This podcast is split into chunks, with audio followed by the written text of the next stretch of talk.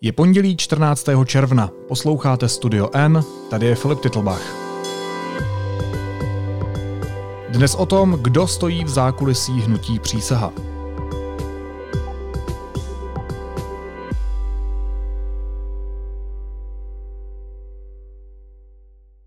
Kdo to platí Šlachtovi? Tam musí být nějaký miliardář, nějaký milionář.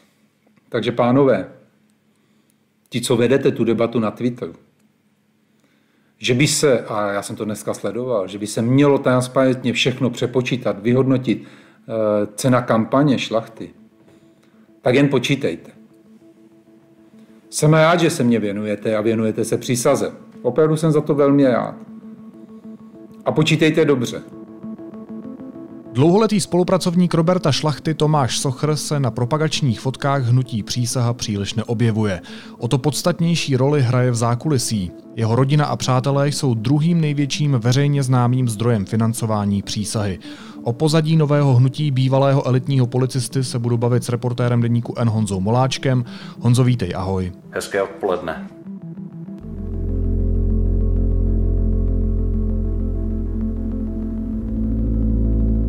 Jestli to někomu úplně není jasný, tak možná, když sedíte v těch kancelářích nebo u toho počítače a startujete se na tom Twitteru a říkáte si, jak to může být, tak je to možná jedno.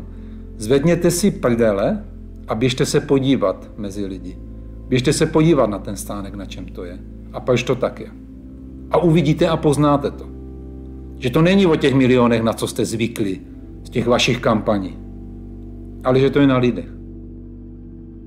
Tak kdo je Robert Šlachta, asi všichni víme, ale málo kdo z nás tuší, kdo je Tomáš Sochr. Tak kdo to je?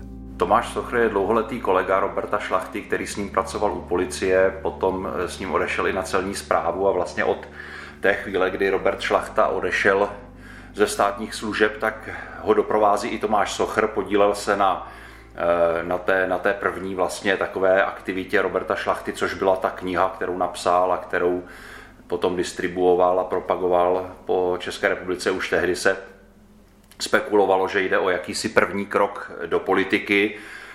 Robert Šlachta ho oznámil letos v lednu a vlastně celou tu dobu tyto jeho aktivity doprovází právě Tomáš Sochr. Oni se znají velice dlouho, oni to nějak neskrývají, to je víceméně na stole. Koneckonců Tomáš Sochr je i vyfocen, když se podíváš na web Přísahy, tak tam je takový oddíl, kdo do toho jde se mnou, nebo s kým tvořím přísahu, nebo tak nějak se to jmenuje. Tomáš Sochr je tam na jednom z čelních míst, takže to není žádné tajemství, ale já, když jsem se na to začal dívat, vlastně na to fungování Přísahy, tak mě překvapilo, jak významná ta role Tomáše Sochra tam je. K tomu se asi ještě dostaneme, ale je to určitě významnější role, než by se mohlo zdát z těch fotografií, kterým prostě dominuje jenom rozesmátá tvář Roberta Šlachty v 1001 podobě se všemi možnými příznivci na náměstích českých a moravských měst, které Robert Šlachta objíždí. Jakou roli tedy Tomáš Sochr hraje ve financování kampaně Roberta Šlachty? Tak tam je zajímavé, že vlastně ta role je na obou dvou stranách, jak na té příjmové, tak na výdajové. Ta příjmová, tam vlastně taky asi není nic tak podezřelého na tom, že rodina Tomáše Sochra věnovala Přísaze nějaké peníze. To byl jednak tedy jeho otec nebo jeho rodiče, kteří mají takovou malou prodejničku loveckých potřeb na Berounsku. Jeho táta je starosta takové malé obce, je myslivec dlouholetý, takže asi k tomu to inklinuje. Tak ti věnovali Přísaze nějaké peníze v řádu stovek tisíc, asi 200 000 to bylo. Pak tam byl poměrně velký dar nebo půjčka od bratra Tomáše Sochra, který pracoval dřív v ČEZu a teď má energetickou firmu svoji vlastní, tak ten tomu novému hnutí půjčil 1 000 000.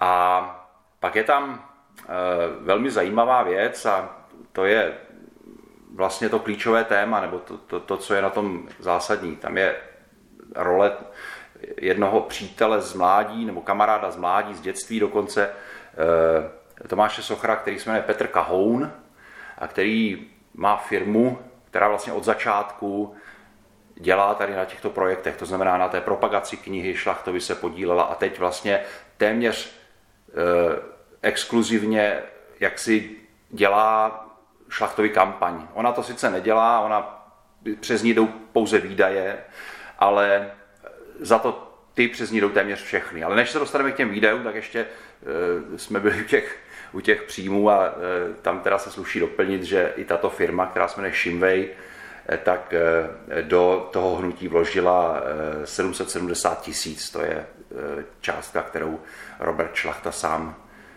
uvedl, když to hnutí zakládal a mluvil o tom prvotním financování. Takže to jsou ty příjmové, to je ta příjmová stránka. Já jenom doplním, jak už říkal, že vlastně tady to okolí Tomáše Sochra je druhým veřejně známým, nebo druhým největším veřejně známým přispěvatelem přísahy, tak tím prvním je, to už bylo také v médiích, se objevilo, tím prvním je plzeňský podnikatel nebo západočeský podnikatel Miloš Fiřt, který má firmu na elektrosoučástky, tištěné spoje a podobné věci, který hnutí přísaha věnoval 3 miliony korun.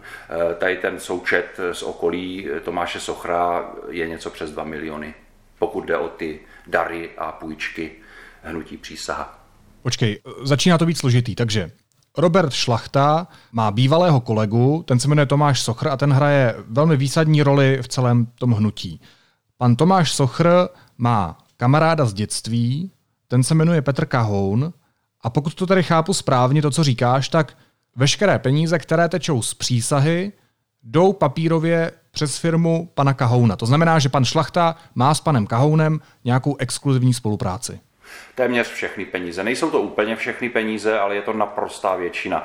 Já dám příklad. Když si hnutí přísaha pronajímá například kanceláře, nebo platí reklamu na sociálních sítích, nebo si nechá zhotovit nějaké billboardy, nebo nějaký stánek někde umístí a na tom propagačním turné, tak vlastně všechny výdaje na tyto věci platí jedné jediné firmě. A to je ta firma Shimway pana Kahouna, což je ten kamarád Tomáše Sochra, o kterém jsem mluvil.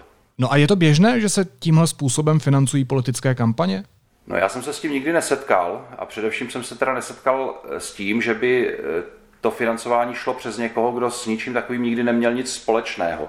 Já jsem se na to samozřejmě Roberta Šlachty ptal, on říká, že tu firmu zkrátka doporučil Tomáš Sochr, protože pana Kahouna zná dlouho a že pan Kahoun má velké zkušenosti s logistikou a s takovými věcmi a že vlastně celá ta kampaň je hlavně o logistice, takže ty jeho zkušenosti jsou jim dobré a on tyhle ty věci zvládá. Jestli se to dá nějak ověřit, nevím, ta firma vznikla v roce 2019, myslím teď firma Shimway, která tyto služby pro přísahu zajišťuje, nikdy nezveřejnila žádné hospodářské výsledky, což tedy minimálně za ten rok 2019 měla už udělat.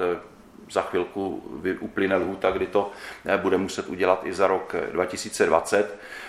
Jaké má zkušenosti, čemu se věnovala jinému než kampani Roberta Šlachty, není úplně zřejmé, protože ona vlastně začala propagovat nebo pracovat na propagaci té knihy, což bylo v roce 2020, téměř hned poté, co vznikla, takže je docela možné, že ta firma vznikla jenom kvůli tomu, aby mohla tyto služby pro Roberta Šlachtu zajišťovat. Já to nevím, já to nemohu tvrdit, možná, že to byla jenom shoda náhod, ale rozhodně to působí, ta shoda náhod nebo ta časová souvislost působí tímto dojmem.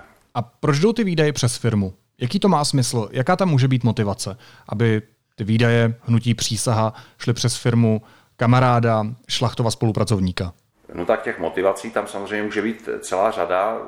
Hnutí přísaha nebo Robert Šlachta to vysvětluje tak, že prostě jim to uvolňuje ruce, že mohou dělat kampaň, tyhle ty věci mohou jaksi outsourcovat na někoho, kdo jim ty služby poskytuje, navíc je to někdo, komu důvěřují, protože je to člověk, kterého znají léta, nebo minimálně teda ta dvojka v hnutí Tomáš Sochroho zná léta, takže mu věří. Samozřejmě působí to divně a motivací, o kterých se dá spekulovat, je celá řada. První z nich je samozřejmě snaha vlastně ukrýt, kam ty peníze jdou. Protože samozřejmě to hnutí má transparentní účet, ale ve chvíli, kdy z něho odešle peníze na účet soukromé firmy, která potom s nimi zachází nějak dál, tak do toho už nikdo nevidí. To je jedna z možností. Druhá možnost je, že ty peníze nebo že ty výdaje chce mít někdo pod kontrolou, někdo, kdo třeba za tím hnutím stojí a vymyslel takovou jako konstrukci, která mu to umožňuje. Ale to samozřejmě ještě je věc, o které můžeme maximálně spekulovat. Já nemohu nic z toho prokázat, to říkám zcela otevřeně a samozřejmě vím, že i další novináři, další média se o to velmi intenzivně zajímají, protože celý ten vznik přísahy je samozřejmě zvláštní a to, jakým způsobem se teďka dostala do povědomí a jakým způsobem se dostává nahoru, určitě to bude zajímat spoustu médií, spoustu novinářů, takže si myslím, že se v tomhletom snad dozvíme něco víc konkrétního. Ty ses každopádně snažil pana Kahouna konfrontovat, ptát se ho na tu jeho společnost, která je spjatá s hnutím Přísaha. Co on ti na to řekl? On mi na to neřekl nic, on řekl, že se s novináři nebaví, což je další věc, která je zvláštní, protože pokud někdo hraje takto zásadní roli, takto klíčovou roli v kampani politického hnutí, které notabene je teďka v centru pozornosti, protože je jednak nové, jednak založené známou osobností, která navíc má za sebou minulost elitního policisty, což samozřejmě vzbuzuje velkou pozornost. Je to hnutí, které boduje teďka v průzkumech, pohybuje se na hranici, která nasvědčuje, že by se mohlo dostat do sněmovny, takže logicky je na něho upřená velká pozornost. Takže pokud někdo hraje takto klíčovou roli v kampani takovéto politické entity, tak se samozřejmě dotazům novinářů nevyhne. Já jsem nebyl jediný novinář, který se pana Kahouna snažil kontaktovat. Já jsem mu napřed telefonoval, tam jsem se žádných odpovědí nedočkal. On mě v podstatě řekl jenom to, že se s novináři bavit nebude a položil telefon.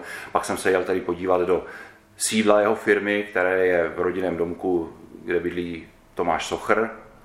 Tam ale pan Kahoun není, možná, že tam někdy působí, nevím, to nedokážu říct, ale každopádně tam má cedulku na plotě jeho firma, ale jeho samotného jsem tam nezastihl, takže jsem se pak jel podívat vlastně tam, kde bydlí a tam jsem měl štěstí, tam jsem na něho natrefil, a chvilku jsme se tam spolu bavili, ale nic konkrétního jsem se od něj taky nedozvěděl, v podstatě řekl, že to má s hnutím Přísaha nějak vyřešené smluvně, že to pro ně dělá, a že jakékoliv informace, které potřebuju, tak mě sdělí tiskové oddělení toho hnutí, takže to bylo asi všechno, co jsem se od něj dozvěděl. Zpátky k tomu, kde konkrétně bere pan Šlachta peníze na kampaň. Ty jsi zmínil před malou chvíli ještě jedno jméno, tak aby úplně nezapadlo. To jméno je Miloš Fiřt, což je západočeský podnikatel, tak je to největší veřejně známý sponzor hnutí Přísaha. Kdo to je? Co je to za osobu? Je to podnikatel, který má v západních Čechách firmu vyrábějící elektronické součástky, tištěné spoje a tak dál. Je to vlastně dceřiná firma německé firmy, kterou ale založil on v Německu někdy v 90. letech. Je to vlastně Čech, který v Německu žil, nebo možná ještě žije, nevím přesně, a založil tam tuhletu společnost, která pravděpodobně byla úspěšná, založila si tady dceřinou firmu v České republice, která pravděpodobně je úspěšná taky, protože darovala politickému hnutí Přísaha 3 miliony korun. Já se ti musím přiznat, že kdyby se mě někdo zeptal na hnutí Přísaha, tak absolutně nejsem schopen říct, kdo ho tvoří, kromě Roberta Šlachty a po našem rozhovoru Tomáše Sochra. Celou Přísahu v kampani prakticky na všech plakátech, na všech mítinzích stělesňuje jenom Robert Šlachta. Tak by mě zajímalo, kdo je vlastně součástí toho hnutí, kolik je tam lidí, kdo vlastně kandiduje.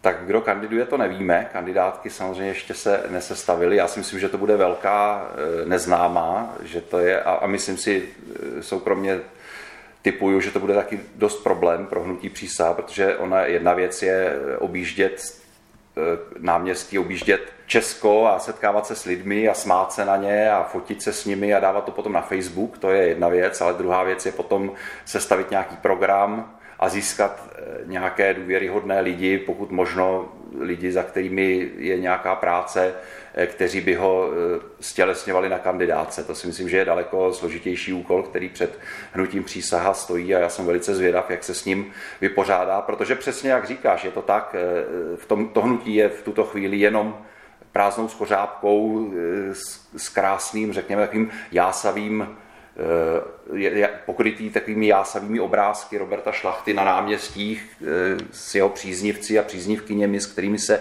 velmi ochotně fotí. Já musím možná jenom dodat, že já jsem se s Robertem Šlachtou sešel náhodou. Já jsem se byl podívat na adrese, kde jeho hnutí sídlí, což je takový sídlištní objekt na metru Hůrka Praze na sídlišti Stodůlky a já jsem byl překvapen, že jsem tam vůbec to sídlo hnutí přísahy nemohl najít, protože tam nebyla žádná cedulka. Možná, že už tam teď je, protože Robert Šlachta se mi dušoval, že tam byla, že ji někdo asi ukradl nebo něco takového, takže možná, že už tam také něco dali, ale když jsem tam byl já, tak tam nebylo nic.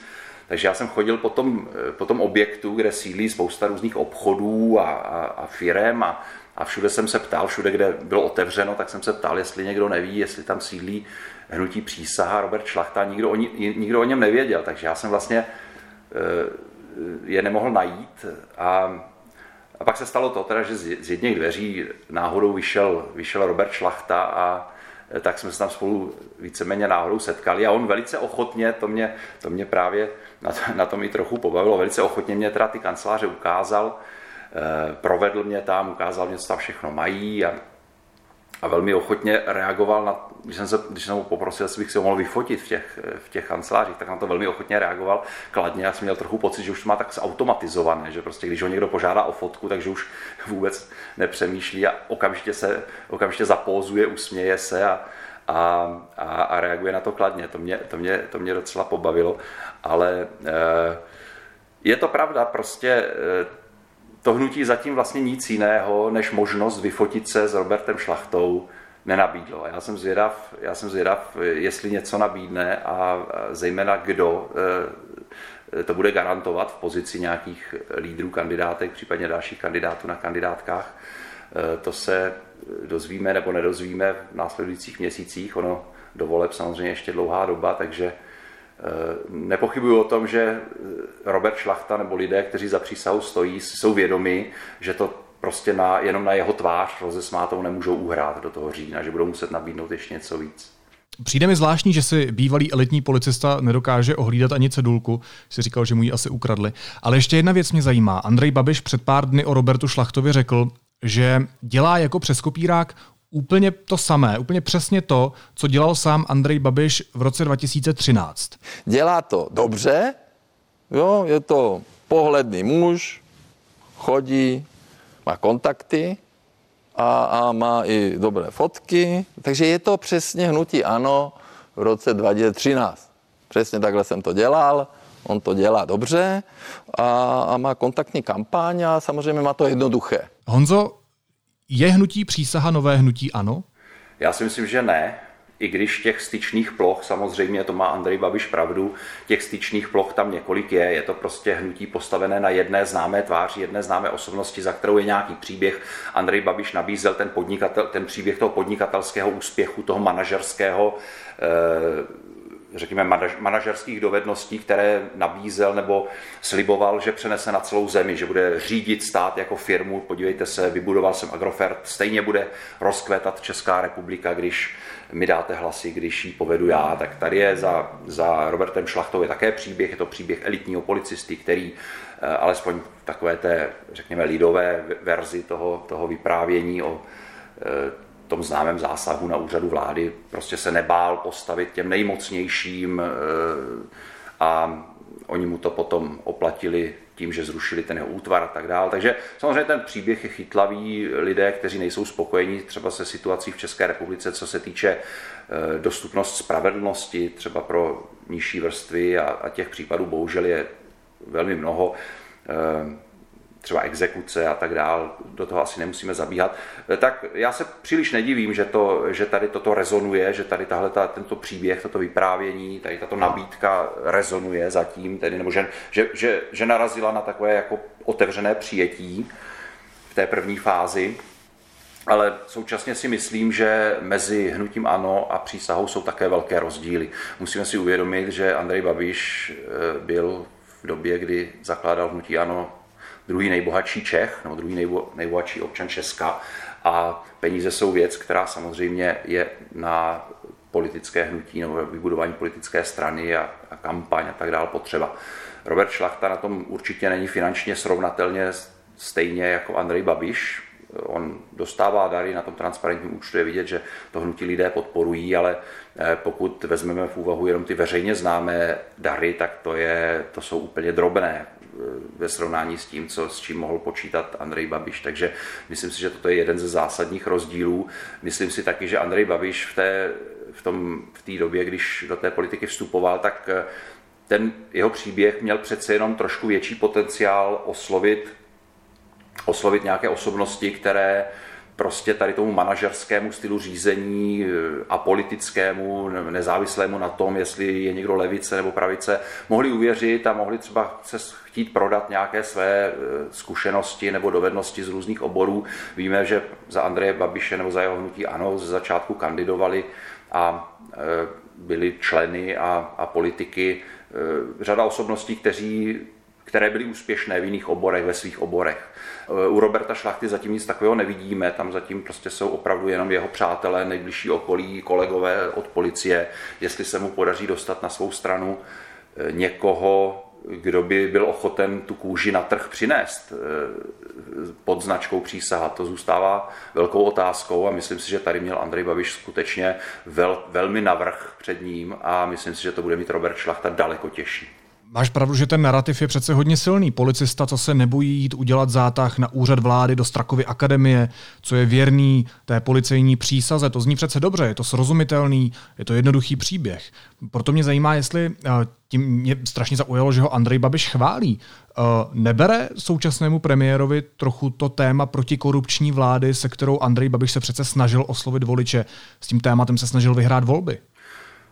To, že Andrej Babiš Roberta Šlachtu chválí, tak to je samozřejmě velmi nápadné, protože Andrej Babiš příliš chválou neoplývá a už vůbec ne vůči subjektům, kterému berou voliče, což Robert Šlachta jednoznačně dělá. To vyplývá z těch průzkumů, že skutečně ty klesající preference hnutí ANO, nebo ti voliči, kvůli kterým preference hnutí ANO klesají, z části odcházejí také, nebo poohlížejí se také po hnutí přísaha Roberta Šlachty. Takže bych spíš čekal, nebo dalo by se spíš čekat, že Andrej Babiš nebude vůči Robertu Šlachtovi příliš smířlivý a bude se snažit spíš na něm najít něco, co by představil svým voličům jako něco negativního, aby mu za Robertem Šlachtou neodcházeli. To, že to zatím nedělá, že se vyjadřuje takto hezky o Robertu Šlachtovi, tak je samozřejmě velmi nápadné.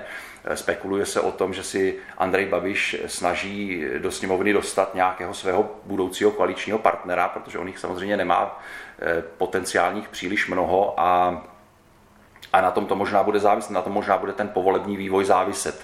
Kdo bude ve sněmovně schopen sestavit koalici, která bude prostě většinová. Takže Robert Šlachta zatím v tomto ohledu rozhodně jako koalici s Andrejem Babišem nevyloučil.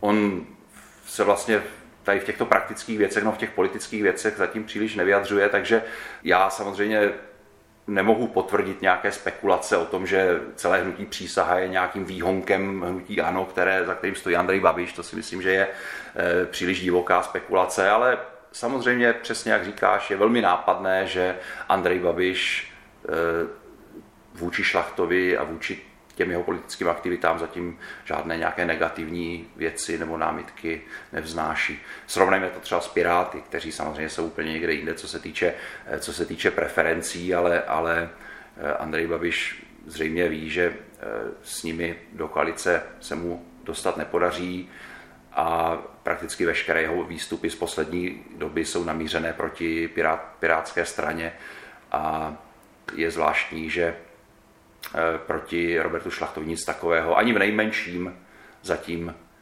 z jeho úst neslyšíme. My víme, že Andrej Babiš to umí, on už vytáhl směrem k Pirátům takovou tu divokou kartu předvolební, vytahuje migranty, polyamorické vztahy a tak dále a další bizarnosti vlastně. Zajímá mě ještě poslední věc, Honzo, jakou reálnou šanci má dneska podle průzkumu hnutí přísaha dostat se v podzimních volbách do sněmovny? Těžko říct, tak šance tam určitě je, ty průzkumy se pohybují kolem těch 5% a samozřejmě víme, že jakmile jednou tím drábkem se ta strana na té 5% hranici nebo na tom 5% prahu zachytí, tak voliči spozorní a řeknou si, aha, pozor, tady je někdo, kdo by se tam mohl dostat, ten můj hlas, když je podpořím, by nemusel být marný, takže v dalším průzkumu už to může být víc a jakmile se ta strana etabluje, to znamená, že už neosciluje kolem těch 5%, ale že už je stabilně nad nimi, tak samozřejmě to voliči berou jako určitou garanci toho, že ten jejich hlas nepropadne. Takže pro každou novou stranu je toto velmi důležitá psychologická hranice, to, že se Robertu Šlachtovi podařilo před přes ní dostat, sice ještě ne nějakým způsobem, který by skutečně garanci nepropadlého hlasu zajišťoval, ale přece jen je to určitě významné. Takže uvidíme, tohle je pro Roberta Šlachtu jednoznačně dobrá zpráva. O něco horší zpráva je to, o čem už jsem mluvil, a sice to, že do voleb zbývá ještě poměrně dlouho a že si nejsem skutečně jist, jestli se to dá až do toho října hrát jen na tvář Roberta Šlachty. Myslím si, že přijde moment, kdy Robert Šlachta prostě bude muset představit nějaký program a bude muset představit nějaké lidi, kromě sebe, kteří za tím programem budou stát, kteří ho budou schopni prezentovat a kteří budou schopni třeba se účastnit nějakých diskuzí a podobně. To se zatím nestalo. Robert Šlachta mluví o tom, že v jednotlivých krajích budou kandidovat lidé, kteří tam teď stojí na stáncích a pracují nebo působí jako nějací dobrovolníci, pomáhají mu s tou propagací, což je samozřejmě hezká myšlenka, ale on ne každý, kdo je schopen působit jako dobrovolník, je také schopen kandidovat za politickou stranu, hájit nějaký program, diskutovat, argumentovat.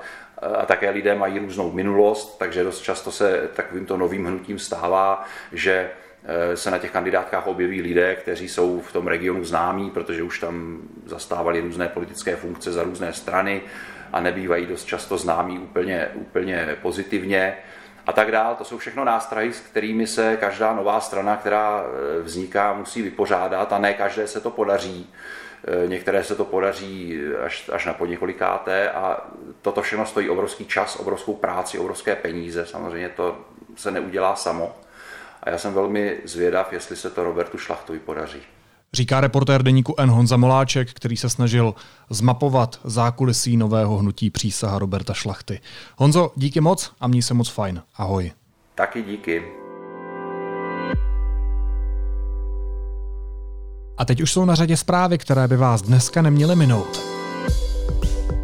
Summit zemí G7 se shodl na tom, že poskytne 1 miliardu dávek vakcín proti COVID-19 chudým zemím. Země slíbily finance poskytnout i na boj se skleníkovými plyny a globálním oteplováním. Izraelský parlament těsnou většinou 60:59 hlasům vyslovil důvěru nové koaliční vládě a ukončil tak 12leté vládnutí premiéra Benjamina Netanyahua. Česká republika ani Evropská unie zatím nechtějí uznávat test na protilátky proti koronaviru jako průkaz bezinfekčnosti. Odborníci se totiž neshodnou na tom, jaké hodnoty považovat za bezpečné. Lidé, kteří nemoc evidentně prodělali, tak musí podstupovat pravidelné testy. Ukončené očkování proti covidu mají v Česku přes 2 miliony lidí z asi 8,5 milionu, kteří mají na vakcínu nárok. Celkem bylo zatím vyočkováno 6,5 milionu dávek vakcín.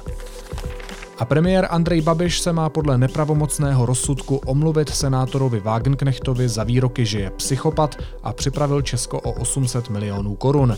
Babiš se proti rozsudku odvolá.